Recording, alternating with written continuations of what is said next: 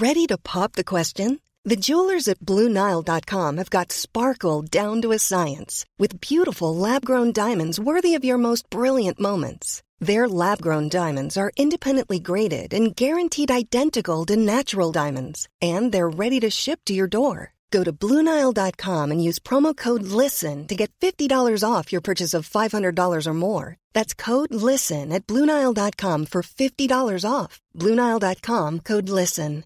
Hey, I'm Ryan Reynolds. At Mint Mobile, we like to do the opposite of what Big Wireless does. They charge you a lot, we charge you a little. So naturally, when they announced they'd be raising their prices due to inflation, we decided to deflate our prices due to not hating you. That's right. We're cutting the price of Mint Unlimited from $30 a month to just $15 a month. Give it a try at mintmobile.com slash switch. $45 upfront for three months plus taxes and fees. Promo rate for new customers for limited time. Unlimited more than 40 gigabytes per month. Slows. Full terms at mintmobile.com. Edgy talk, plain talk, unrivaled talk. Mike Graham, the only radio show you can count on for a proper serving of good old-fashioned common sense. In search of the perfect debate. The Independent Republic of Mike Graham. The home of common sense, talk radio and talk TV. Good morning and welcome to the Independent Republic of Mike Graham right here on Talk TV. We are back. It is Tuesday morning. It's a beautiful day. Spring has indeed sprung. We've got lots to talk about this morning. Not least, uh, we have to kick off with a whole bunch of things that happened overnight. To wit, uh, exactly how feral has our society become? Exactly how feral are the youth in our society as well? We're going to be talking uh, about a horrible murder up in the northeast of England committed by a 14 year old teenage boy with a knife after he was attacked by a bunch of other kids uh, who were intent on beating him up. The question is going to be asked why do we have such a knife culture in this country? Why uh, do the social services seem to have no way of preventing these horrible attacks? And why can the police not stop so many of our children from carrying knives to school? We're hearing from the uh, government today they want to crack down on zombie knives. They want to crack down on those horrible machetes that people seem to be carrying around and waving at each other in the streets of our country. But what is the point? It's already illegal to wave a machete at somebody. How are you going to outlaw them exactly? We're going to talk about that. Ben Habib joins us up first. He's a former MEP, of course, and much to do with him as well about what's going on in the European Union. Much to do with him uh, as well about the snooker last night, uh, where some maniac from Just Stop Oil decided to jump up on the snooker table and completely and utterly ruin it. I mean, snooker, love it or hate it. I mean, it's not really something that causes huge emotions, is it? Most people basically just think it's either quite interesting or a bit boring. The point about snooker is it's not very controversial. This bozo from Just Stop Oil, funded by the way by Dale Vince, so I may have to have words with him about this, decides to jump up on the table and spray a load of sort of orange powder all over the place in full view of the people watching, in full view of the television audience, of course, as well. We'll also be finding out what's going on exactly up in Scotland, uh, where the SNP's treasurer appears to have been arrested as a result of the investigations that are ongoing into the party's finances. Uh, that doesn't look great, does it, for the SNP? Also, we're going to talk to Susan Hall uh, from the London Assembly about Sadiq Khan, uh, who could face a High Court challenge over his expansion of the ULEZ zone. Also, his latest rather ludicrous claim uh, that if you uh, have cleaner air, your sperm count will go up. Really? First I've heard of it. Laura Dodsworth is here as well, of course. She's going to be talking to us about the Brecon Beacons. Uh, she'll also talk about why health bosses have scrapped the word alcoholic. And we'll also be asking why the Arsenal players are so hopeless at interacting with their young fans. We've got a video to show you on that front, of course, as well. Also, the big story of the day quiche Lorraine. Get it? Uh, this is the new uh, Coronation quiche. It was coronation chicken back in the 1950s when the Queen uh, was made the Queen. But now we're going to get King Charles in May, and he's unveiled the official food of the coronation uh, is a quiche. Now, I've got no problem with quiche. There was a time when they said real men don't eat quiche. That was in the past. I don't mind quiche. Everybody has a view of it. We're going to be getting your views of it as well, of course. What I would do, though, uh, is make it non vegetarian, as they say in the old Indian restaurants, because at the moment it's got tarragon, uh, it's got broad beans, and it's got some other green thing like spinach in it, right? But no meat. Put some ham in it, for heaven's sake. Put some meat on the bones. Put some hair on your chest, you know, all that sort of thing. Can we say all those things anymore? I've no idea. 0344 499 1000 is the number. This is the Independent Republic of Mike Graham. Let's get it on.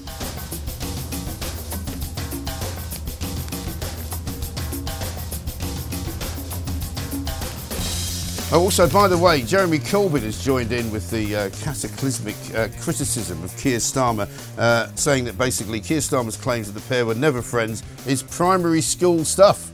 Well, he should know, I suppose. The former Labour leader, blocked from running as a party candidate in Islington North, uh, said that he has always seen Sir Keir as a colleague when they worked together. But he's also said that the controversial social media campaign, those attack ads that they put out against Rishi Sunak, uh, are basically bad news all round. So, it, you know, when you start thinking that maybe Jeremy Corbyn uh, is right, you do wonder who on earth is running the Labour Party, don't you? If Keir Starmer now looks worse than uh, Jeremy Corbyn, which he's beginning to do, that ain't good news for anybody in the Labour Party. Let's talk to Ben Habib, uh, who's, of course, a former MEP. Uh, ben, a very good morning to you. Good morning, Mike. Thank you very much indeed for joining us. Um, I suppose Thank we you. should kick off with um, uh, Keir Starmer and Jeremy Corbyn. Corbyn now calling Starmer um, a colleague and saying it's primary school stuff to pretend that they were friends and they're not friends. Uh, but more importantly, I think, and, and you're still in the political uh, mix right now, um, these attack ads that started before I went away and are now kind of, you know, Labour's, I guess, uh, signature uh, to attack Rishi Sunak, to accuse him of things that he's not guilty of, to, to, to, to basically smear him. I don't think it is a good idea for them. No, well, certainly the first attack ad claiming that Rishi Sunak didn't want to lock up paedophiles, convicted paedophiles, mm. is completely inaccurate below the belt and has no place in any civilized discourse. And I think that that is bound to have played against the Labour Party. And we can see actually the gap between the Labour Party and the Conservative Party in the polls is narrowing. It used to be in the 20s, it's now in the teens. Yeah. And um, the personal popularity ratings of Rishi Sunak seem to be rising as well against Keir Starmer, who has until recently tried to paint himself as the kind of boring, steady pair of hands. But Rishi's also trying to paint himself as a boring, steady pair of hands, yeah. and so it's a it's a sort of vying of uh, you know these two people for uh, competence, you know, to be seen as uh, steady and calm. Yeah. But these ads do not add to an air of steady and calm, at least as far as the Labour Party is concerned. They're, you know, they're um, they're hyperbolic, aren't they? They're going to the extreme in order to try and illustrate a point, whatever that point is. And it's I don't think it's going to work. I do think it's completely right and appropriate to hold Sunak responsible for printing 500 billion pounds worth of cash, borrowing that amount of money when he was chancellor, breaking supply chains, causing inflation, failing to get ahead of the public sector strikes. All those things are legitimate uh, complaints made about the Conservative government and Rishi Sunak personally. But to go after him in that way over, you know, his uh, what can only be described as wrongly claiming he doesn't want to lock up paedophiles, um, I think diminishes Keir Starmer's standing and the Labour Party standing, and it's not going to help them. Well, it seems in, bizarre to me to spend, you know, years and years and years, and he's spoken about this, you know, getting the Labour Party out of the sort of gutter of, of the accusations about anti-Semitism, out of the gutter of, of you know left-wing militant nastiness, um, to suddenly then turn around and say, "I'm the safe pair of hands," and here's what I'm going to do with that safe pair of hands: I'm going to start telling lies and, and attacking people uh, about over things that, that, that are really very unfair. Yeah, and you know it's it's another one of those episodes where the electorate are rightly looking at our politicians and rolling their eyes and thinking, are these guys really in charge of running the country? You know, no wonder we're in such dire straits. Mm. They're prepared to sink to such pathetic, childish levels in order to attack each other.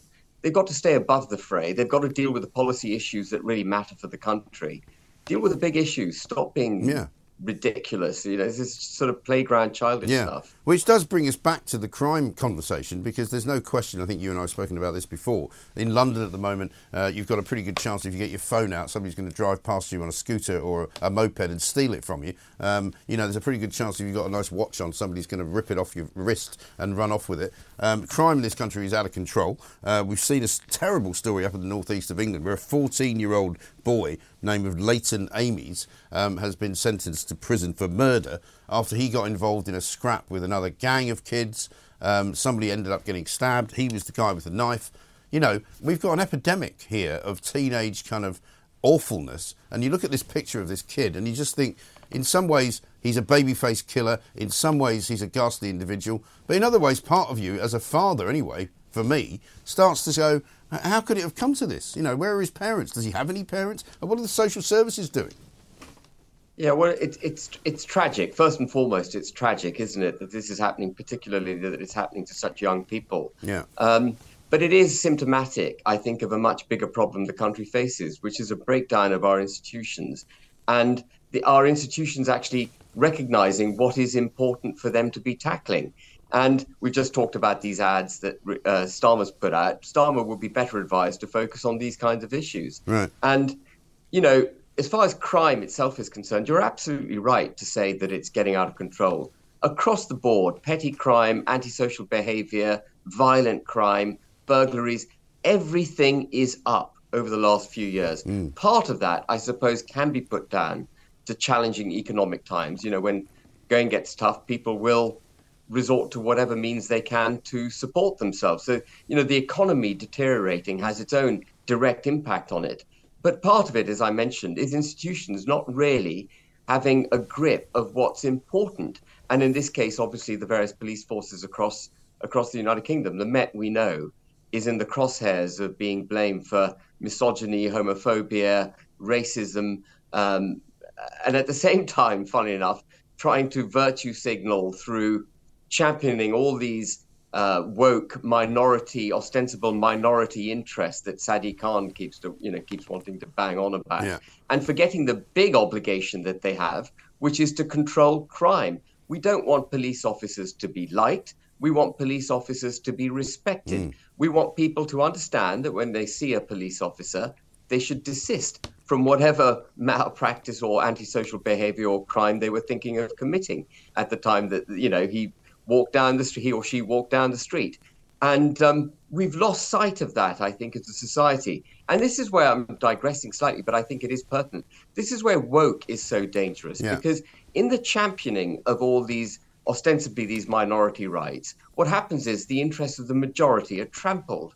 And we see it with, you know, with crime. So in the pursuit of wanting you know, ethnic minority police officers to be patrolling ethnic minority areas of London, actually we've lost sight of the fact that that's not the issue. The issue is that the police officers have to uh, enforce the law and prevent crime from being being committed.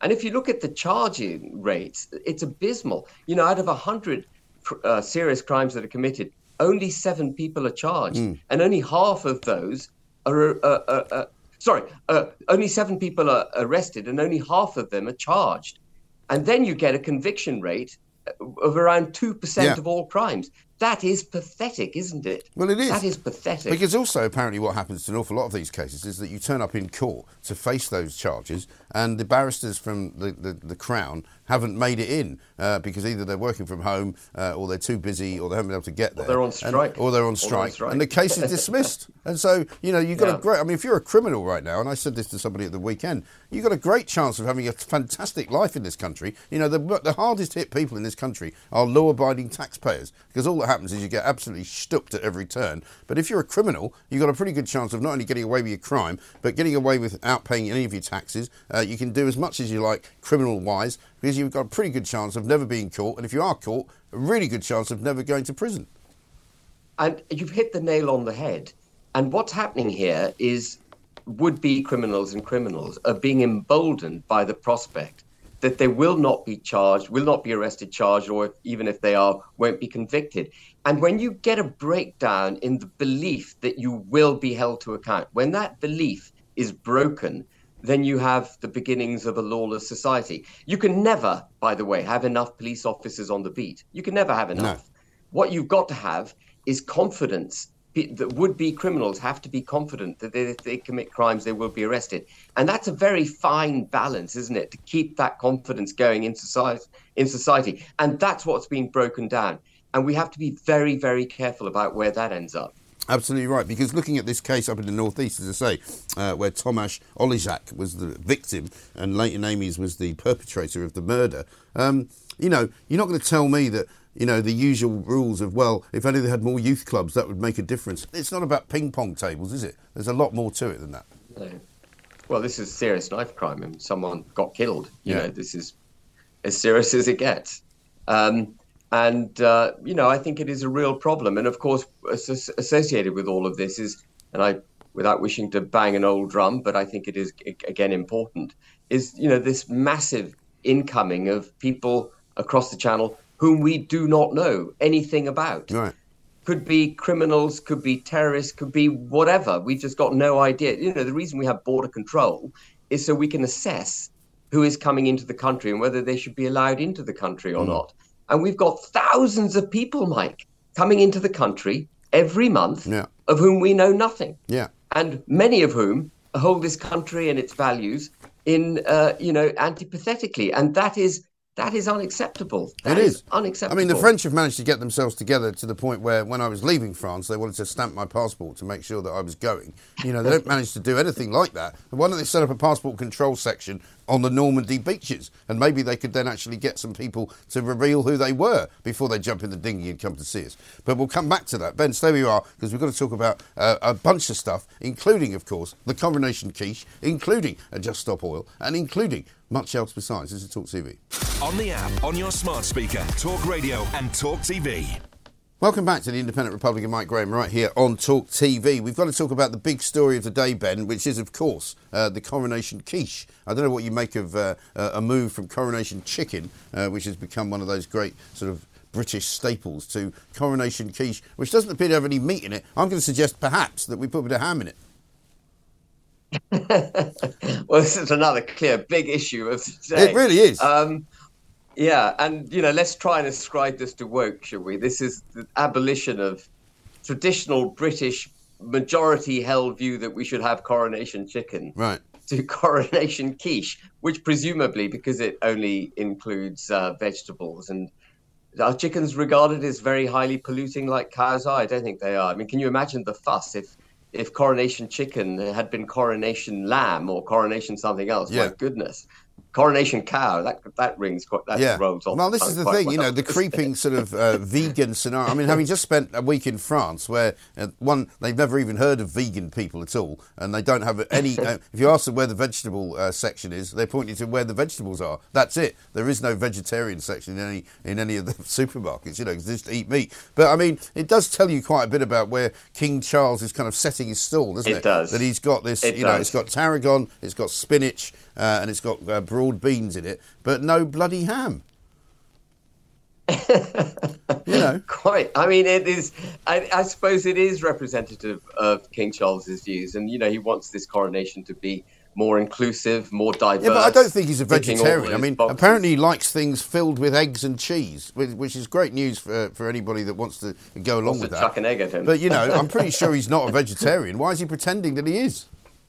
Yeah, well, I mean, that is part of the issue, isn't it, Mike? That a lot of these people who are on that side of the debate wish to be seen to be all things woke. Yeah. And I suppose being vegan is another example of virtue signaling and being part of that brigade. Yes. And it rings, you know, works well with all of it. And it is sad that our monarch um, is prepared to allow himself to be hijacked in that way. And I thought that his his uh, again his preparedness to have the history of the royal family its involvement and this is a serious issue by the way Mm. have its involvement in the slave trade investigated Yeah. absolutely serves no purpose i don't know why he would do that No. um, there's not a nation in the world that hasn't been complicit in slave trading at some point or another Yeah.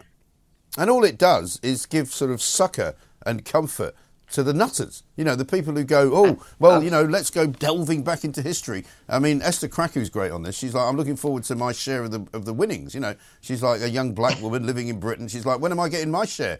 You know, she doesn't care about the slavery, but she just wants the money. You know, with her tongue firmly in her cheek. But but it's ludicrous. It's like renaming the Brecon It is. Beacons because they think that beacon has some kind of resonance with setting fire to something. You know, I mean, it's incredible, isn't it? it, it is incredible and we're we're slowly having our language hijacked and that that is dangerous because it allows the debate to be skewed. If you control the language you control the debate. And what people are doing are using the control of language the changing use of language to ultimately undermine our self-belief undermine our belief in the values that we s- held in this country our heritage and our history. And so it is a great shame that the church and King Charles are prepared to, to you know, bend the knee to Yeah. this uh, uh, attack on the country and open themselves up to what will only be continued attack, and as you say, give succor to people who want to attack our country.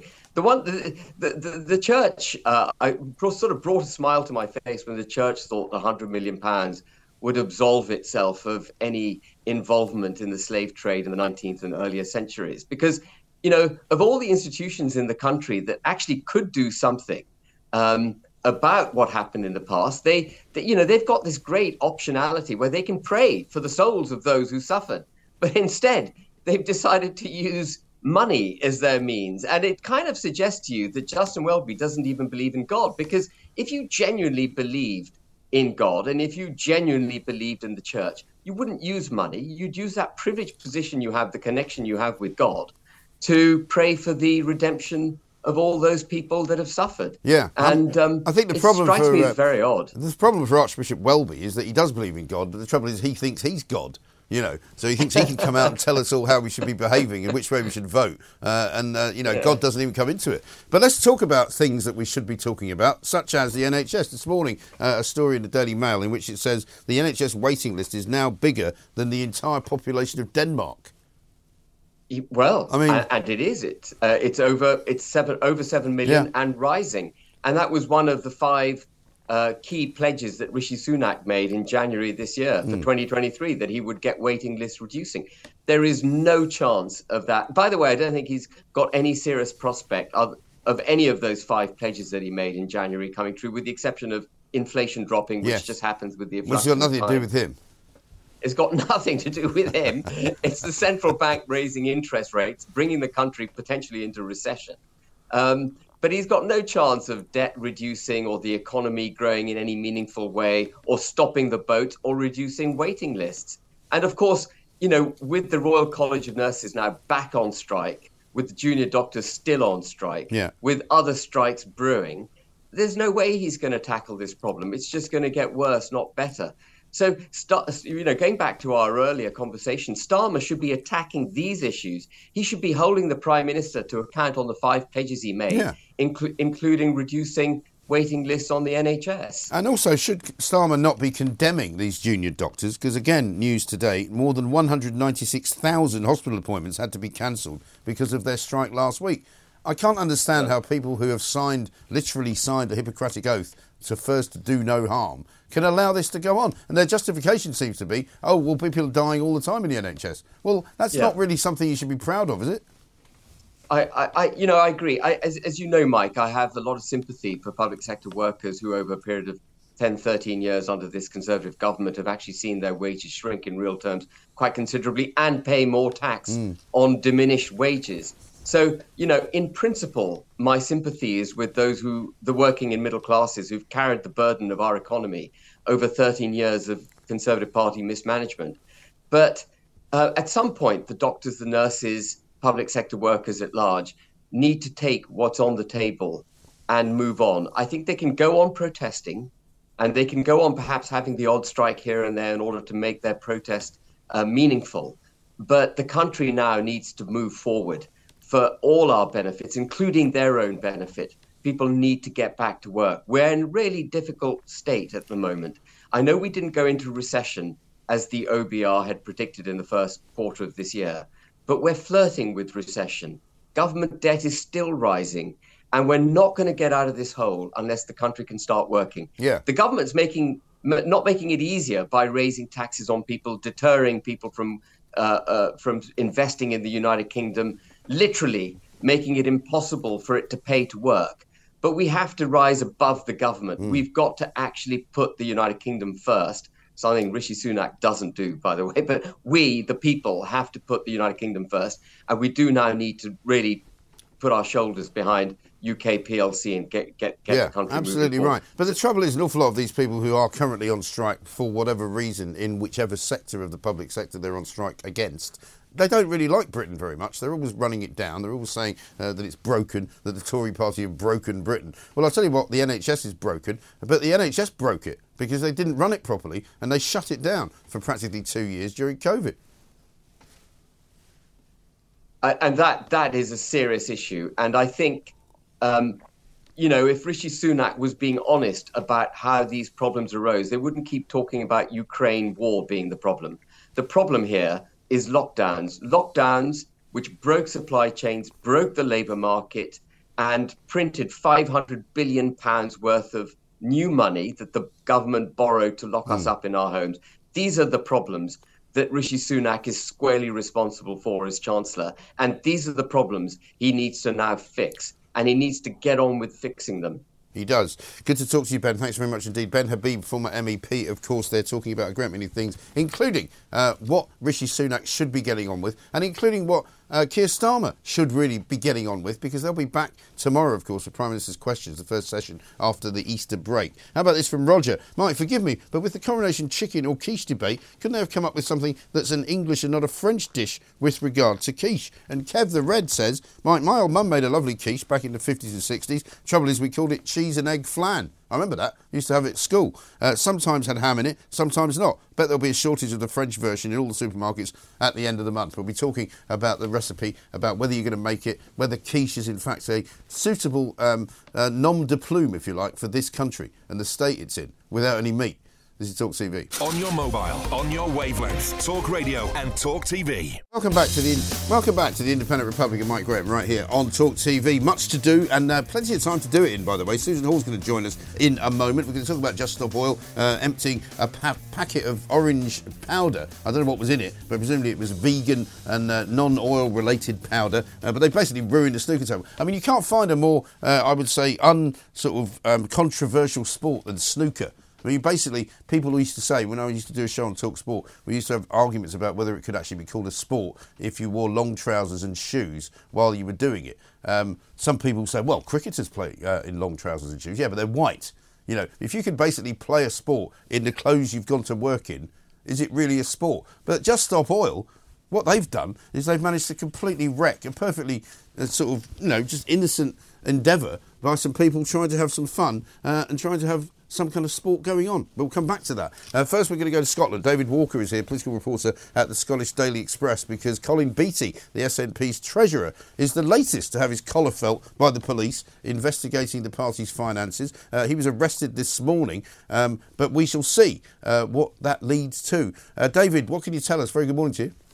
Hey, good morning. Well, it seems like every day I start work these days, another SNP has been figure's been arrested. Right. Um, obviously, it's, it's, a, it's, another huge development in this seemingly never-ending case of alleged SNP fraud. Mm. Um, he's obviously a sitting MSP, which makes it worse because he's, he's he, well, he's, he's still at Holyrood, which is a huge problem for Humza Yousaf now because he's Humza's refused to um, suspend Nicholas Sturgeon. He's, he's, refused to suspend Peter Murrell. Will we finally suspend Colin Beattie, who has been a treasurer for SNP for I think it's 20 years he's been treasurer for, right. so he knows where the alleged bodies are buried, I suppose. Right. Yeah, he can't very well say, well, it wasn't me in charge then, so I don't know what they're talking about, because he was in charge.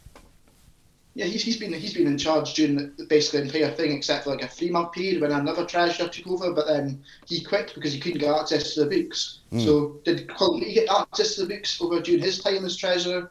I think the police officer seemed to suspect he did, and he's now been arrested, and we'll see if he's actually charged. Right. obviously, Peter Murrell was arrested last week or two weeks ago, but he wasn't charged. Right. So and the investigation, I guess, goes on, and obviously we can't say too much about that. But it must be an odd time to be living in Scotland, as, as I did many years ago, uh, with a sort of government which is somewhat amoebic, I suppose you might say. Uh, they can't really do anything at the moment. They're kind of paralysed, aren't they? I mean, this whole year has been absolutely very, very strange working as a politics journalist in Scotland because Nicola Sturgeon, who's been the stalwart of politics for eight, nine years. Mm. She quit um, for purposes that we don't know about yet, apparently. But then now Humza Yousaf's took over. Now two SNP figures been arrested. They could be going bankrupt. What, what, what other country in the world, so a, a political party is the Scottish government, could go bankrupt? It's it's wild, wild times for politics in Scotland. Yeah. I mean, exciting, I suppose, but, but not terribly reassuring. David, thank you very much indeed. David Walker, there, political reporter at the Scottish Daily Express, with the news that uh, the SNP treasurer Colin Beattie is the latest person from the Scottish National Party to be arrested by the police uh, as they continue to investigate the party's finances. Absolutely unbelievable stuff. It makes Sadiq Khan look quite competent, really. But who better to ask that question to than Susan Hall, uh, the, of course, leader uh, of the Tory party in the London Assembly. Susan, very good morning to you. Good morning. How are you? I'm very well indeed. I'm absolutely uh, packed to the gunnels with ideas about what else to put into the quiche, as opposed to just having it as a vegetarian quiche. I fancy, I fancy throwing some ham in. I don't know if you're going to make a quiche for coronation quiche, are you? Well, I was, I was all for putting meat in until you said it put hairs on your chest, and I thought, well, I'll go without that then. in the manner of speaking, obviously. Probably not allowed to say that anymore. Um, but is, um, I mean, I'm not expecting you to give me a chapter and verse on the SNP, but, you know, they do make uh, Sadiq Khan's local government in London actually look quite competent. I don't think anything makes Sadiq Khan. I'm very sorry. I mean, he's just about the worst of the lot. He's even worse. Yeah, he really is. And I mean, he's had a bit of a setback, hasn't he, since I was away in France? I find that, uh, you know, a High Court has decided that it might have been unlawful uh, for him to expand the ULEZ zone in the way that he did it. We wait to see what what uh, uh, the, the, judgment will be on that later on in the year. But even more bizarrely, I saw yesterday he was claiming that um, uh, he needs to make the air cleaner in London in order to up everybody's sperm count. I know it, it reeks of desperation, doesn't it? And I it think does. he missed the whole idea of us taking him to court because obviously I, my home borough is Harrow, and so we're one of the boroughs that have um, called upon this, mm. uh, and and now he's going to have to face up to it. But when you look at the consultation, he he ordered the cameras before the consultation was finished. If you look at how he dealt with the consultation, it was completely incorrect. So it's going to be very interesting to see what the court says and then to see his reaction to it after that.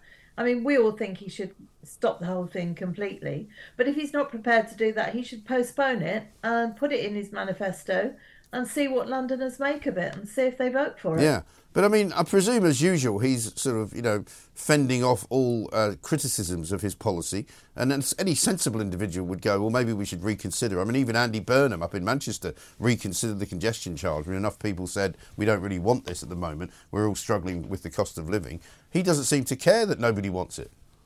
He's so arrogant, I don't think he believes it. He, he listens to his advisors very few of them. I mean, nobody even in his office seemed to like him. Mm. Uh, he just doesn't listen to anybody. He, he wants to do this. He's got a book coming out, so whether that includes anything that he's doing or done, yeah. I don't know. I haven't seen.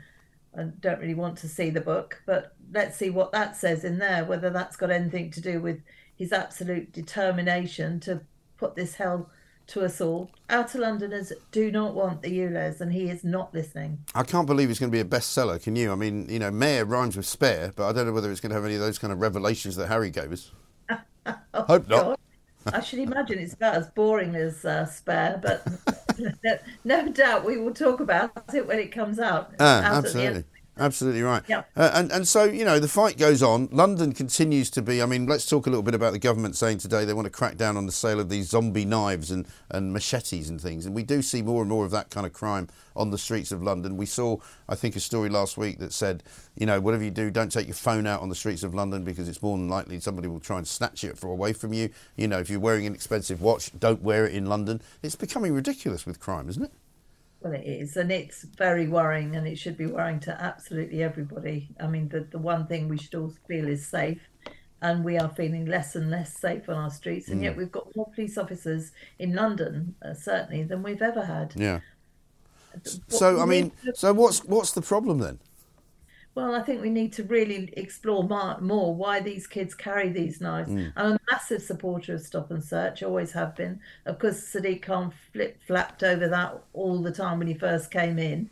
Um, so many people talking about others' rights, but, uh, but there's no doubt stop and search takes knives off the streets. Yeah. We've got to do that. But I'm very pleased to hear Chris Philp this morning saying that they're going to be stronger on the ability to buy them online. I mean, it's just crazy. Yeah. But also got to look into Mike. Why do these kids do it? What what is making them do this?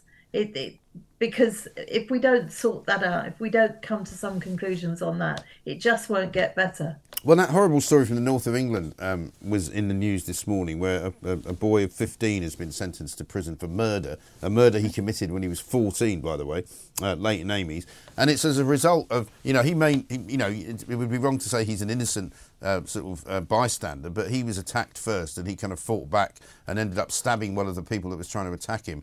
But you wonder when you see these stories, you know, what leads these kids to have these kinds of lives? You know, where are the parents? What are the social services doing? Well, exactly. And I don't think parents are mentioned enough in this. At the end of the day, if you bring a child into this world, you must not only teach them to do the normal things, you must teach them what is right and what is wrong. Mm. And And I'm afraid there is more and more wrong. I was talking to a barrister the other day, um, and he had just been defending somebody who for murder, and the the, the child or the the boy went into prison, mm. and the the the lad said that he felt happier then because he then got structure to his life and he felt better about things because he knew how things then were right. and you think god what what puts people into that position to end up murdering people and then happier because they're in prison because they feel safer yeah there's something gone very very wrong and yeah. we all all got to play a part in putting it right. Yeah, and I mean the local councils obviously have a role to play. Local councils continually tell us that, that they haven't got enough money. I mean, you operate in, in one of the biggest, I suppose, local councils of all, the, the London Assembly. Um, what is the problem with the money? Because there's no there's no shortage of money. I mean, everybody's council tax has gone up. You know, what are we getting for it? Well, I mean, yes, you may well ask. I mean, there, there's there's so many answers to that, Mike. That's the problem, and I would start first of all looking at carers and parents. You you need to know where your children are. You need or your young people are. You need to know what they're doing, um, and we need to take it from there. We also need to give uh, courts the abilities to give out better sentences. Yeah. Um, the times you talk to police officers, they go to great lengths to arrest somebody, only to then find that um, they get off with a sort of slap wrist. I mean, that's no good to any of us. No. No, there's got to be better deterrence. There's got to be because it's not just about you can't have police on the, every street corner seeing absolutely everything, but there has no. to be some form of retribution. People must well, now not want to get involved in stabbing others because they'll end up in prison for a long time. But that doesn't happen. No, that you're completely right. And until the deterrent is sorted out properly, I don't think we'll get very far mm. anyway. No, exactly right. Susan, good to talk to you. Thanks very much indeed. We'll have to get you into the studio. Back on Plank of the Week at some point as well. Susan. Millions of people have lost weight with personalized plans from Noom, like Evan, who can't stand salads and still lost 50 pounds. Salads, generally, for most people, are the easy button, right? For me, that wasn't an option. I never really was a salad guy. That's just not who I am. But Noom worked for me. Get your personalized plan today at Noom.com. Real Noom user compensated to provide their story. In four weeks, the typical Noom user can expect to lose one to two pounds per week. Individual results may vary. One size fits all seemed like a good idea for clothes. Nice dress. Uh, it's a it's a t-shirt. Until you tried it on. Same goes for your healthcare. That's why United Healthcare offers a variety of flexible, budget friendly coverage for medical, vision, dental, and more. So, whether you're between jobs, coming off a parent's plan, or even missed open enrollment, you can find the plan that fits you best. Find out more about United Healthcare coverage at uh1.com. That's uh1.com. When you're ready to pop the question, the last thing you want to do is second guess the ring. At Bluenile.com, you can design a one of a kind ring with the ease and convenience of shopping online. Choose your diamond and setting. When you find the one, you'll get it delivered right to your door. Go to Bluenile.com and use promo code LISTEN to get $50 off your purchase of $500 or more. That's code LISTEN at Bluenile.com for $50 off your purchase. Bluenile.com code LISTEN. Hall, uh, leader of the City Hall Conservative Party, of course, chairman as well of the Police and Crime Committee, uh, with the latest news from Sadiq Khan uh, that if you get the air cleaner and you get rid of all the air pollution in London, not only will you save 4,000 lives, uh, brackets one, um, you will also have a higher sperm count, according to him. Brilliant. Well done, Sadiq. Uh, I wonder if he's going to make a coronation quiche before uh, the big day in May. It'll all be covered live right here, of course, on Talk TV. More coming up, including your calls. Uh, this is the Independent Republican, Mike Graham. On the app, on your smart speaker, Talk Radio and Talk TV.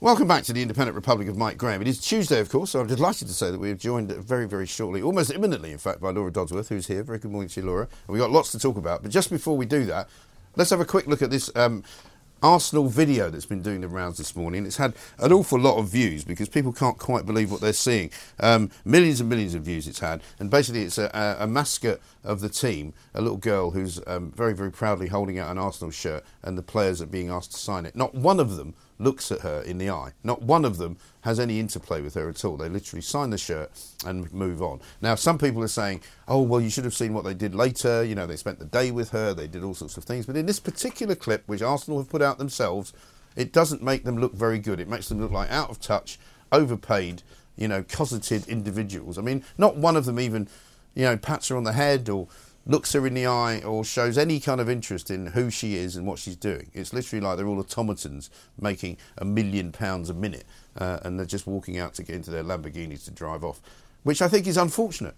Some people think that's unfair. Sorry. If you want to defend them, I don't think you can because I don't care what they did later. You're signing something for a little girl. It's a shirt that she's going to treasure and may even be worth quite a lot of money. But not one of them looks at her while they do it. And I think that's a shame. Laura's here. Very good morning to you.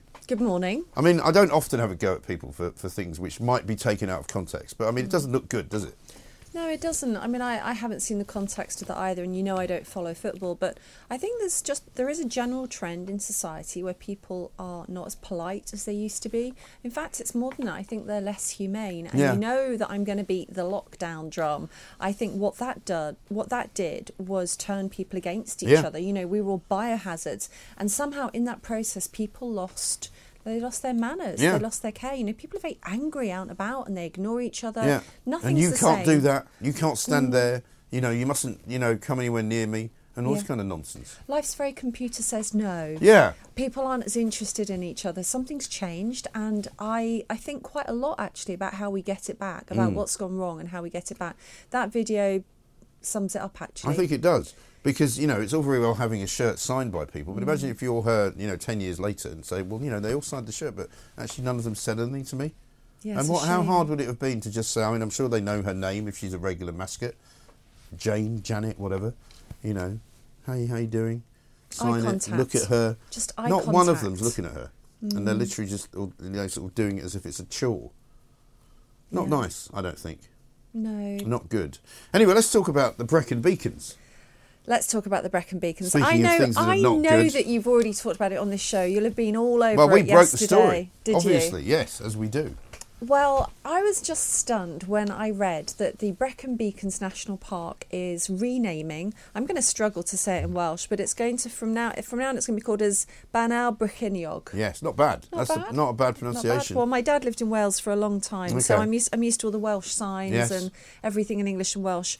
Now, there's there's two kind of sides to this. There's reclaiming the original Welsh, Welsh language, but what they've also put out put alongside it as a parallel Yeah. reason. In fact, in some places I've read this as the main reason, is that they don't think that the the symbol of the beacon is consistent with net zero Right. goals because it's it's a brazier of burning wood. Yeah. Now, symbols are powerful. Of course they are. Yes. But the idea that changing this symbol will do anything to fight a climate emergency is ludicrous. And I put climate emergency Mm. in, in inverted bra- commas there. It's just it's just a symbol. Yeah. It's just a symbol. Well, somebody pointed And, out to me yesterday that one of the other symbols in Wales is a fire-breathing dragon. Of course. Um, what are they going they to do? do Slay that? the dragon? Are Maybe they gonna- should put a mask on its face. Good Drakeford- idea. Drakeford really yeah, liked absolutely, and extinguish the fire because obviously that would encourage. I mean, uh, one of the more laughable things they said was it they don't want to encourage people to have fires.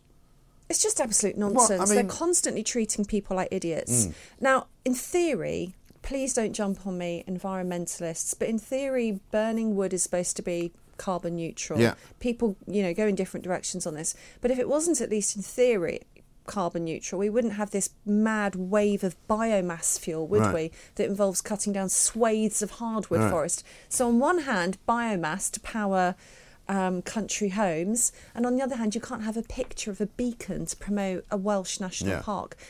I, I think it's you know it's another example of people who need their heads given a good wobble Yes. in institutions and government where they think they can just rename everything Right. on the spur of the moment because it doesn't suit the you know the the issue du and jour. also, you know, notwithstanding the fact that they're only in this particular job for a short period of time, I don't reckon, reckon that they've asked anybody. They haven't done any sort of local polling. You know, they haven't had a referendum as to whether they should change the name. And it's not really theirs to change, is it? Well, they did have a consultation, but it included Yeah, but we brand know- management Yeah, but we know what consultations like are like. You know, that's what Sadiq Khan hides behind. Oh, yeah, we had a consultation. 80% of people didn't want it, but we did it anyway. Please don't raise my blood pressure by Oh. mentioning Sadiq Khan's consultation. Yeah. Um, yeah, there is that. And, and this whole renaming thing is just bonkers. You know, Haringey renamed Black Boy Lane to La Rose Lane. Yeah. That didn't go down very well, No. did it?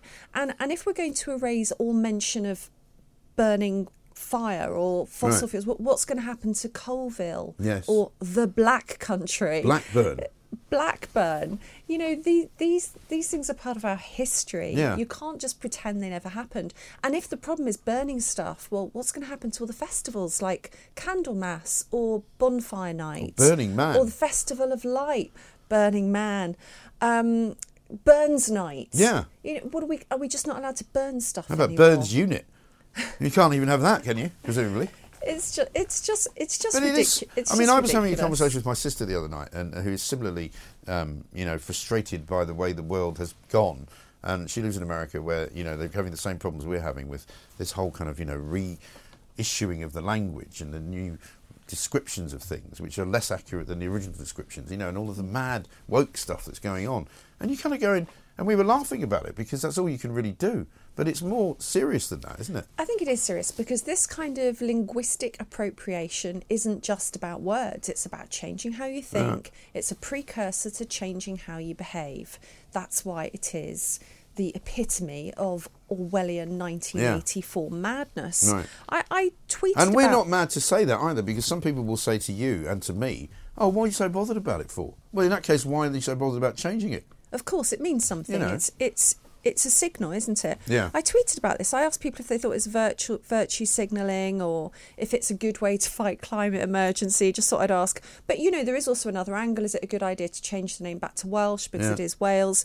I mean, I had hundreds of comments. My favourite one was probably that it's peak insanity. Very thought- good. Yeah, I thought that was good.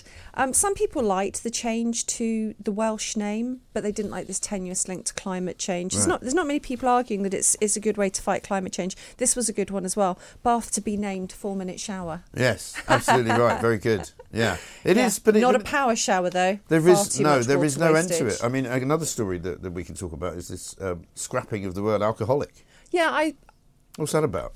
It's interesting, isn't it? Well, I mean, there's another another raft of guidance in the NHS, of course, about not calling alcoholics alcoholics, but calling them people who misuse alcohol. The same with drug addicts. You're not a drug addict. You're a person who misuses drugs. And of course, guess what? Alongside this goes another raft of advice about using gender neutral language. These Right. aren't even men or women who misuse Right. alcohol. They're people who But use that means alcohol. that means that actually they're making it again less accurate because you're not necessarily misusing alcohol if you're an alcoholic. You're just drinking, aren't you? Well, I think you know if this How are you true- misusing alcohol? If this was truly evidence based and it worked, I could be more sympathetic to it. But I think it's part of a bigger trend. Right. First of all, there's this thing where we're not supposed to label anybody anything, but all you end up doing is creating a new label, albeit longer and really Yeah. awkward. But there's another thing, you know, the NHS has really been really shifting a lot more towards harm reduction and away from abstinence. Note that Alcoholics Anonymous is still called Alcoholics Anonymous. Mm. You know, there are some people who who say that addiction is a problem that you should eliminate. You can't really reduce the harm. I mean, you shouldn't really aim to reduce the harm. You should eliminate it. Right. But I think I think AA and abstinence is increasingly unpopular in the NHS, and I think that might be part of what this is about. I don't know if you remember, but at the end of last year, it was announced there was going to be a trial for alcoholics that they would get alongside therapy. Right. They'd get ketamine. Yeah, I kid you not. Ketamine. Ketamine. So Horse would, tranquilizer. yeah, I Great. mean, it is used. I think it is used as an anaesthetic for humans, maybe. Well, it's certainly being used in a trial Well, it's now. used as an anaesthetic in a lot of nightclubs. That's the thing, you know, it is actually a drug. Yeah. It's a drug that people misuse. Right. So instead of But they don't taking misuse alcohol, it though. But this is my point. They're not misusing the drug. They're taking the drug to do exactly what they want it to do. Right? It's not misusing it. Well, we're quibbling there about semantics. I think any use of ketamine is a misuse. I'm just going to come out Yeah, and say not- I'm not in favour well, I'm- of I'm- I'm legalisation or a- normalisation of any of these yeah, drugs. no, and it's not about the drug though. It's about the language. Is what I'm, Mm. which, which is what I'm about. You know, misusing alcohol is pouring it down the drain, as far as I'm concerned. Drinking alcohol is what you're meant to do with it. So Mm. if you're an alcoholic, you're not misusing it. You're just not dealing with the drug that you're taking. Well, you're, you're there in, in a way there. You're arguing for the kind of harm reduction argument. Now, look, all of us know alcoholics and drug addicts because there are so many. You know, it's a, it's a really common Yeah. illness, choice, whatever you want to call it. I know people for whom AA has worked. I don't know anybody for whom this kind of harm reduction model in the NHS Yeah. has helped. Maybe I'm wrong. Maybe some NHS harm reduction professionals would like to call in and disagree. Maybe I'm wrong. But I think this is another pointless rebranding. When we talk about an alcoholic, we all know what we're talking about. I don't think there's any particular stigma or shame to using a term that effectively describes something. Right. And, you know, Alcoholics Anonymous have not rebranded. Like I said, what they do really works. I think it's not popular because abstinence isn't popular. Well, You know, there's a kind of an idea pushed more and more that we should all get to choose, get to choose to do our Class A drugs. They should be normalised. They should be legalised. Um, I think it's creating huge societal ills for, my- my no own, question. From, my- from my well, own opinion. we've been talking this morning about that terrible murder case up in um, the northeast of England, where a 14-year-old boy stabbed another boy who was a teenager and has now been done for murder. And it's all about carrying knives. It's all about the drug culture. It's all about crime, Yeah. and that is affecting the entire country in one way or another. I think drugs are literally epidemic proportions. Yeah, totally. um, my own sons have, have experienced being mugged with knives. Uh, it's pretty dangerous out there, even in the leafy suburbs and of much Surrey, of it where is- I live. is driven by drugs. It's t- totally, Yeah. totally. So um, no, I'm not a big fan of this rebranding. But like I said, I think AA is a bit of a turn off for people in the NHS because maybe because it works. Maybe it's a turn off for pharmaceutical companies. that don't get to push any more drugs. They're going to rebrand as nightclub class B drugs to therapeutic Yeah. drugs. Um, and I think maybe the faith-based aspect of AA puts people off. But like I said, it works. But there's another part to all this, isn't there? That they're trying to make the language less kind of negative. But by trying to do that, they're actually making it more negative because you're not describing what's going on. Well, these are the very same people that don't like the words woman Mm. um, or mother in information about pregnant, um, breastfeeding women. Right. You know, uh, for, from the people who gave you don't say mother, say chest feeder Right. or person who gives birth. They're, they're saying don't say alcoholic, say person who misuses alcohol. So just on that basis alone, I'm sceptical, and they're certainly ruining language and Yeah. making it really clunky. I mean, imagine if you were a person with a cervix misusing alcohol. what, what would you possibly be able to say about that? Nothing. Uh, who is Um, also coincidentally at the same time chest feeding. Yeah, it becomes ridiculous. That is mad. I'm told there's an urgent question being asked by Tobias Ellwood. Are we seeing that, or is it just going on? We're not seeing it, but he's going to apparently ask the Secretary of State for Defence if he will make a statement on the leaking of top secret documents, which is the big story this week, of course, as well. But meanwhile, talking of rebranding, what about Budweiser and Nike and all of that nonsense which happened when I was away? Well, I think this is kind of good news. So, um, a transgender star, Dylan Mulvaney, who Yeah. became famous for his series of videos entitled 365 Days of Girlhood.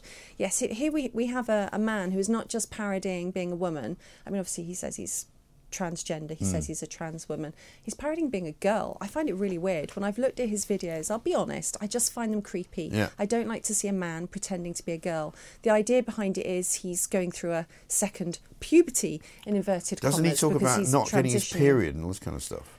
Oh, I don't know, but I mean, the, the, he's he's really become famous over here for all of these brand sponsorships which have been bestowed upon Right. him since he's become a girl. Yeah. So there he is with Bud Light, but he also got a Nike endorsement, Yeah. wearing a Nike bra and leggings. Right. Now, as a woman, I mean, what would I know though, Mike? I've just got nearly 18 and a half thousand days of being a woman Right. under my belt, not 365 Yes. days of being a girl. When I saw him prance around in a Mm. Nike sports bra, I thought it was really offensive. Yeah, and a lot of women like- did as well. He's doing like kind of pretend chorus line high Right. kicks, jigging around, looking silly, nearly falling over. And I thought, oh, is that is that how we women look Right. when we do sport? Right. Uh, expletive, expletive, expletive. Yeah, It's outrageous to pretend to be a girl in Yeah. a women's sports bra. Do you know men's sponsorship sport, sponsorship deals hugely hugely outweigh women's sponsorship deals. I think women get something like 1% of sponsorship money in the US. It would be really nice, wouldn't it, if Nike wants to throw some money at somebody for sports bras to give it to an actual woman? Yeah. What about a woman athlete? Who actually wears a they bra. don't get many sponsorship deals. Right. And they've given it to a man who says he's been a girl for Yeah. 365 But there's been a backlash, hasn't there, um, Huge backlash, huge back- Which back is also backlash. good because the backlash has meant that Budweiser have had to now put out a different ad, um, which is sort of trying to justify the first ad, if you like, because they lost loads and loads of uh, of support and they lost an awful lot of um, business, and they also their share price plummeted. Well, you see, these brands are doing what their woke executives think, think the people want. And do you, got to remember, you've got to remember, Mike, these woke executives know how people like you and I should be educated Yeah, about social of justice course they do. issues. They've also got these ESG ratings, you Mm. know. They're supposed to be meeting certain standards of inclusive, inclusivity.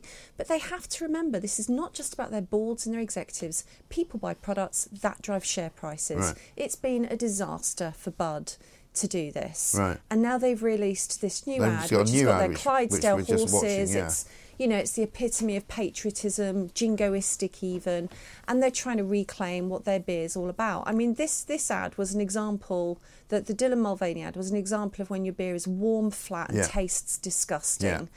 This looks more like an American beer ad. It was the blue it? Coke problem, wasn't it? You remember those sort of marketing horror shows where New somebody Coke. decides to come up with a great idea. I know, let's make Coke blue instead of red. And everybody went, no thanks. Yeah, but you know what was funny was all this glee when Mm. the Nike and the Bud ads first came out.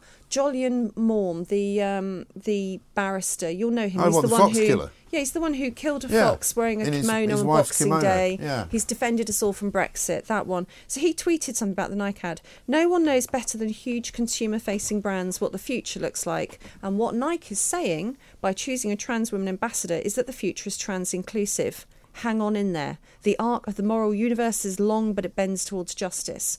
Now, this is a really poor argument from a barrister, as though big brands and as though advertising are in any way oracles for the Yeah. future. New Coke, classic example you've just mentioned. Yeah.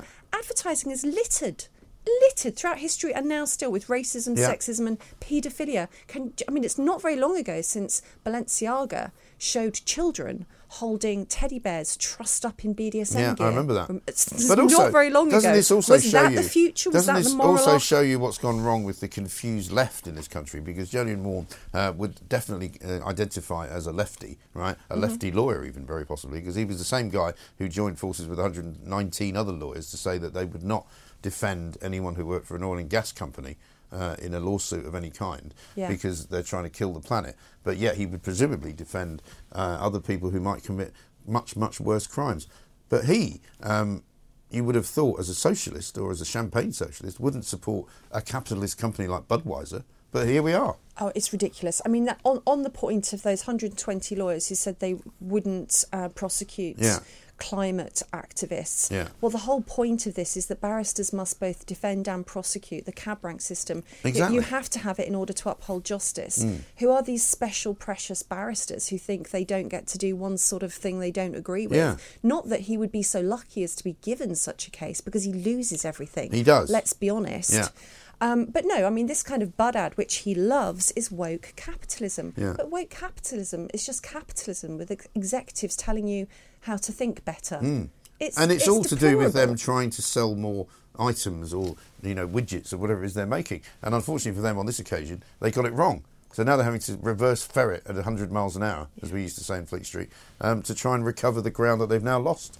And I have to say, it's really put me off Nike because I, I do wear Nike running gear. Yeah. And it did create this kind of emotional reaction in Mm. me where I thought, if you're going to put a really thin man who says he's a girl in a Nike bra, I don't think you're for me. Right. You know, Sainsbury's do a good a good line Yeah. in running gear. I don't have to buy Nike. This has happened to me before. There was another underwear brand that featured a trans woman.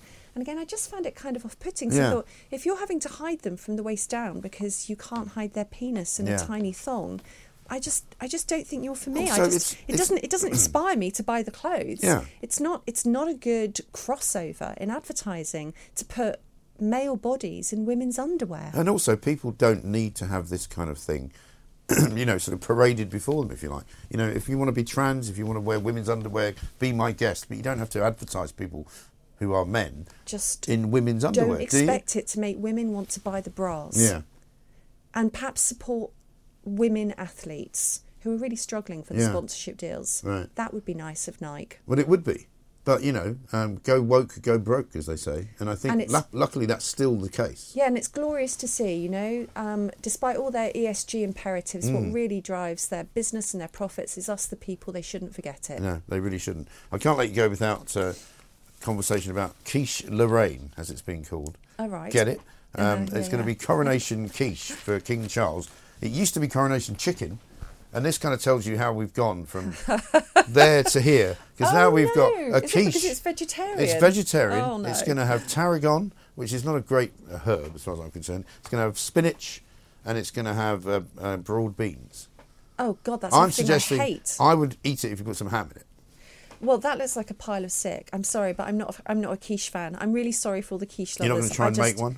No, God, no. I wouldn't make something I don't like. No, Mm. no, I don't. I, I, I do. I do. Um, I do coronation chicken. I really like that. Well, you can do coronation chicken. Yeah. But that was the that was the, the coronation chicken from the last coronation, of course. if I was That having it that quiche Lorraine, I'd be having it with a Bud Light. That's what that would go well with. Yes, wouldn't it just? But it is kind of um, significant, I think, that that, that that is now where we are. We've got, but people are saying there's lard in the in the uh, in the pastry, but I don't know if that's true. In which case, it's not vegetarian. But That's so depressing. I know. You know, you've seen all the films of the Tudor banquets. Henry Henry Yeah. VIII eating his um, sparrow in a quail, in a beast. chicken, in a Right. in a duck, in a swan or whatever. Haven't times changed? Haven't times changed? and he's having to do this obviously because he thinks that that's what people expect of him. Oh, I think he's really into it. But you know what? Enjoy your eggs while you can because you know what they'll want you to eat at the next coronation. It'll be maggots on toast. Well, somebody's already said why not put some dried insects in it. Ugh. I'm surprised they haven't. Perhaps they thought it was a mandible too far for this coronation, but you know, for the next one, watch out. Yeah, goodness me. Maybe Harry will bring some with him when he comes, but that'll be that. Laura, good to see you. Thank you very much indeed. Thank you. Laura Dodsworth back with us next week, of course. Coming up, uh, we'll take some calls. We've got some urgent question coming uh, from Tobias Ellwood about the security leak. Uh, also, we'll talk some more uh, about the coronation quiche and much else besides. This is Talk TV. The home of common sense, talk radio and talk TV. Welcome back to the Independent Republican Mike Graham right here on Talk TV. It is Tuesday, of course, and the sky seems to have clouded over slightly, but it is uh, a beautiful day. It is April. it is, of course, time uh, to start welcoming spring and thinking about the coronation because the coronation is only a couple of weeks away now, really, because we're right in the middle, smack in the middle of April, uh, and it's, of course, the weekend of May the 5th. We'll be bringing it to you live right here on Talk TV. And today it was announced that there will be a coronation dish, and that coronation dish will indeed be quiche Lorreign, as it's being called. Uh, not quiche Lorraine, you get it? L E R E I G N. Uh, and it's not going to be um, anything but a vegetarian quiche, although there is some lard in it. So apparently, if you are particular about your vegetarian dishes, you may wish to substitute the lard. Recipes are appearing in all sorts of newspapers all over the place. We're about to speak to William Sitwell, uh, the Daily Telegraph's food critic. We'll get his idea of how we've moved from coronation chicken, uh, which is what the Queen supplied uh, back when she was uh, crowned, up to now, uh, 2023, uh, when we're having to eat quiche. Let them eat quiche. There was a time when they said real men don't eat quiche, but of course that's all changed now. And uh, you can eat quiche even if you are a real man, and even if you're not a real man, or even if you're a real woman. Or a, not a real woman, or even a non binary individual. Let's find out from William Sitwell what he makes of it all. William, a very good afternoon to you. Hi, Mike. Hello. Very, very nice to see you. Um, does this tell us anything about the change of culture in Britain that we've gone from coronation chicken to um, a rather kind of green-looking quiche, which apparently has broad beans, tarragon, um, and some spinach in it? I think it's uh, it reflects the the wisdom, the common sense approach of the king and his queen consort in not trying to, um, you know, be too challenging, Right. not try to uh, be too disruptive. Um, I mean, the thing is, coronation tri- chicken was an extraordinary dish. It was a dish that reflected the the sort of constant merging traditions of India, British cuisine, um, and it was a it was a piece of luck that Constance Spry invented this dish um, that has then become so important and so useful at summer events and weddings and so on.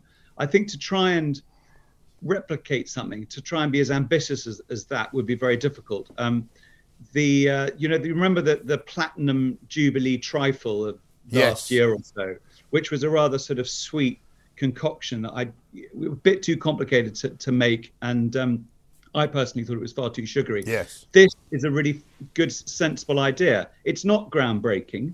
Um, what I think is great is it uses broad beans, one of the most revolting of vegetables. Whether or not the king uh, suggests that you peel them, maybe he does. Um, in which case, you should certainly try and get someone to peel them for you. I'm sure that the king would have his own broad bean peeler, of course, uh, in attendance. Um, it's a good use of broad beans, as is things like broad bean hummus. Hmm. So It's just a you know it's a very sensible suggestion. It's just basically saying why don't why don't you do a quiche? And the fact is that most people are probably doing quiches anyway. And as you say, quiches are um, wonderful things. I mean, most people buy the, buy a quiche, yeah. but actually, when you triumph, when you when you manage to set custard in pastry, it hasn't got a soggy bottom. Um, it's as great a challenge and, and a triumph to a man as the birth of a newborn child. Yes. So I think it's it's a fantastic thing. We can be proud of it, and I think that uh, the king should be encouraging more men to show their manliness, to show how uh, sensible they are these days by making. Yes, by, by not only eating it, but actually making it. Because I, I, consider myself a reasonable cook, but I've never actually made a quiche. Um, and as you say, the, the, the, fear is that it would be soggy if you didn't get when, it right. I have made about one quiche in my life. I, I made a, a, a, rectangular quiche and I put strips of freshly uh, cut asparagus across it. Mm. And I have to say, it was one of the greatest achievements really? of my life. Wow. Um, well, I may give it a go. See, I was saying this morning that I would quite like to add in something like Parma ham, which I know is not very British, um, or possibly even some British ham, because it would give it a certain flavour. Because if I do ever eat quiche, it tends to have something like that in it. Yeah, I think that you know the quiche should be, uh, you know, a, a, dish that you can put stuff alongside. I mean, I think we should approach these things in the same way that same way that the Spanish do if you go to a good Spanish bar and order a plate of tomatoes, it comes covered in ham. So uh, I think that we should uh, embrace this and serve huge, great chunks of meat alongside it. Yes. So it's it's a crowd pleaser because it'll keep if you know if you want to use non-dairy to try and set your custard. Actually, I don't advise that. Um, if you're a vegetarian, then this will keep you happy. If you're a meat eater, and you're you're producing this alongside a whole array of beautifully grilled pink in the center lamb chops. Mm. And uh, it's it's a winner, but it's a beautiful thing. It's a great dish for sharing. It's a transportable dish. It's a dish you can take outdoors. Um, so it's it's just it reflects the common sense, non-controversial yes. attitude of our of our monarch. And is there, is there any um, sort of advice on whether it should be served hot or cold or, or, or lukewarm? Does it matter?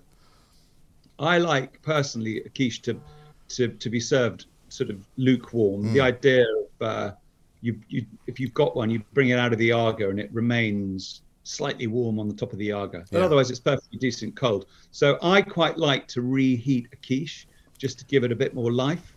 Um, but um, otherwise, it's quite good. You know, you, you can almost hold it like a canapé. You know, so you can hold your glass of English sparkling wine, your yes. glass of of Sussex. Um, uh, Don't mention uh, the Sussexes.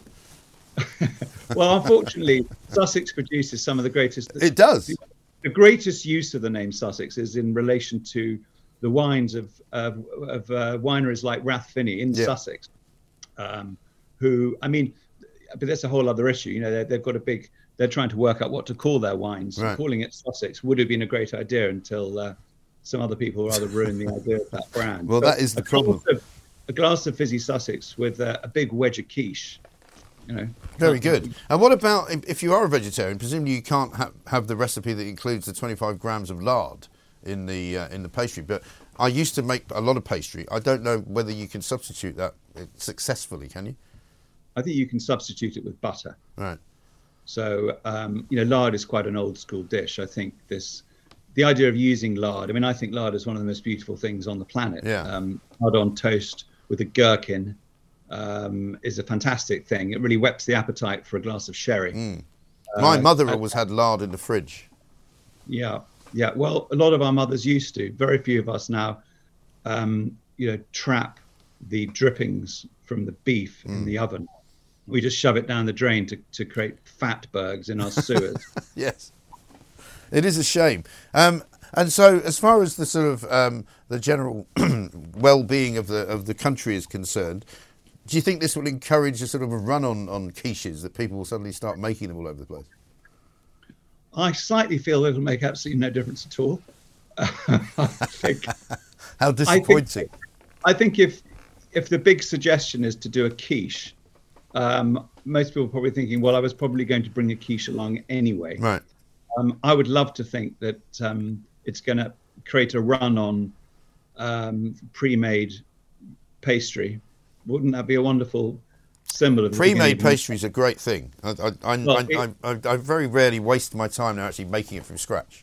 I wouldn't suggest anyone out there to, if they haven't made pastry, to try and make pastry on the the morning of the king's coronation because it'll completely sour your day. Because if it's the first time, grown men as uh, as fundamentally magnificent as yourself will be in tears, and that's not the way you want It's to true. start May the sixth. It's very true. Now, your piece in the Telegraph today, we must touch upon as well, because you've, like me, uh, you've become uh, slightly um, irritable about things like QR codes and online bookings. And the thing that really annoys me at the moment is when you get um, people telling you that you've made a booking, but you'll have to, re, you know, relieve the table and give it back an hour and a half later before you've even got there.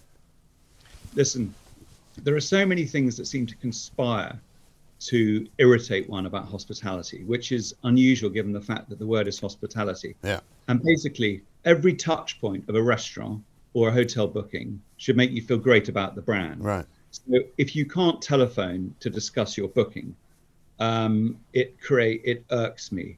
If you then are in the restaurant, you can't uh, peruse a menu without looking at your phone and connecting a QR to the website. Yeah. If you can't then order food without using website, and if then you know you're not allowed to do things like pour your own wine, Yeah. and you're given uh, a restriction as to um, when you need to leave this godforsaken place. Right. Uh, it is quite it is quite testing. I understand restaurants that need to turntables. I think that normally they'll tell you in advance, and it's the sort of place that you probably can probably stuff yourself with three to four courses within an hour and a half. Yes. So I think if you turn up and they tell you that you need to get your backside out of there in an hour and a half, that that would be quite annoying. But what I do find, I mean, the worst thing is central reservation systems for hotels. So I I made the mistake of trying to phone um, a very decent brand of hotel called the Hotel du Vin in Henley the other day. Yes.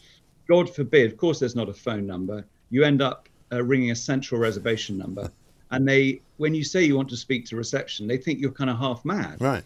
They think there's something wrong with you, and then by the time you actually get through to them, you have gone mad because the first, you know, they answer the telephone, and you've lost all sense of diplomacy, and you just erupt. Yeah. And so you become mad. So it's a sort of self-fulfilling. And then you just don't want to have anything to do with them, do you? I mean, I have that in restaurants. I- My, my, my sort of patience runs out now more frequently than it used to. You know, and if you're waiting more, than- more than you need to be waiting for somebody to come and talk to you or bring you something or uh, even ask if you want another drink since your glass has been empty for 10 minutes, all of that drives you insane. Yeah, and it all points to the fact that service is as important and sometimes more important than food. I think that great service can sometimes rescue a restaurant um, that has moderate food. Yeah, Um, totally. But a- place with great food is destroyed by arrogant, tedious, and lazy service. I think that we really need to persuade people that you know the hospitality industry is a fantastic one to go into, and service is a is a you know, is a very noble profession. Looking after people, caring for people, and going up the the hierarchy towards management of a restaurant is uh, is a fantastic um, you know uh, career. So, uh, but I'm with you on this. I think that um, we need to ban a lot of these digital elements. I mean, there's not there. There is a there is a bar restaurant in Bristol Airport where you can only order a drink if you do it online, in spite of the fact there are people at the bar. Yes. So you find yourself in this sort of demonic situation where you're absolutely dying for a drink, but your principles forbid you from doing so. It's just it's a complete nightmare. It is. I'll, I'll leave you with one thought. I, I stopped, I boycotted, in fact, a restaurant in Borough Market, which I'm not going to name, on the grounds that they couldn't make me a medium hamburger one day for lunch because apparently Southwark Council said it had to be medium well. That's right. It could have it could have killed you. It could have done. But you know the danger zones, the dangerous things that can happen to us when we step foot into a restaurant whose job it is to serve us food and not kill us. Yes. Thank God that we're preserved from that. Yes, absolutely right. William, great to talk to you. Thank you very much indeed. William Sitwell, Telegraph's food critic, uh, on the news that uh, the coronation quiche is a thing uh, and you should definitely try and make one. But don't try and make the pastry because you'll screw it up. This is Talk TV. Across the UK, online and on DAB, the Independent Republic of Mike Graham on Talk Radio. If you enjoyed that, be sure to catch the whole show 10 to 1 Monday to Friday on Talk Radio via DAB, online, or via the Talk Radio app. If you have an opinion on the stories we cover, we'd love to hear from you. Call us 0344 499 1000 or tweet at Talk Radio during the show to have your say. The Independent Republic of Mike Graham on Talk Radio.